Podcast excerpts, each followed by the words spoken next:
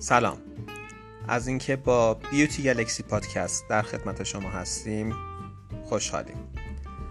دوستان عزیز امشب می‌خوام در مورد خواص ماسک کیوی باتون صحبت کنم.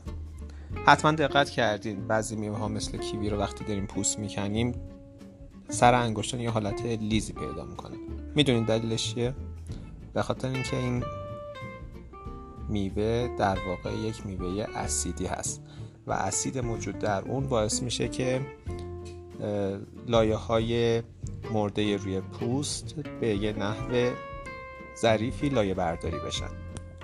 بنابراین سر انگشتان یه حالت لیز پیدا می‌کنه. ما می‌خوایم از این خاصیت برای روشن کردن پوست استفاده کنیم.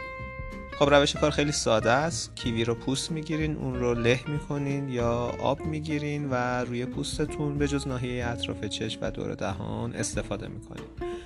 مدت زمانی که باید روی پوست بمونه حدود دو تا پنج دقیقه هست. البته دقت داشته باشین که احتمال قرمزی و حساسیت به میوه کیوی به خصوص در پوست های خشک و حساس هست. پس صرفا کسایی که پوست چرب دارن یا پوست نرمال زخیم دارن فقط می‌تونن از این ماسک استفاده کنن.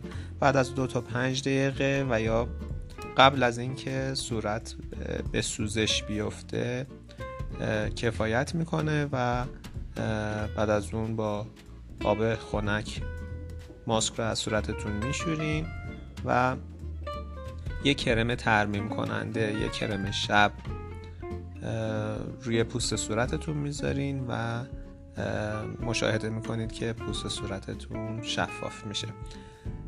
فواصل استفاده از این ماسک نباید نزدیکتر از دو هفته یک بار باشه. شاد باشین. شبتون بخیر. تا فردا.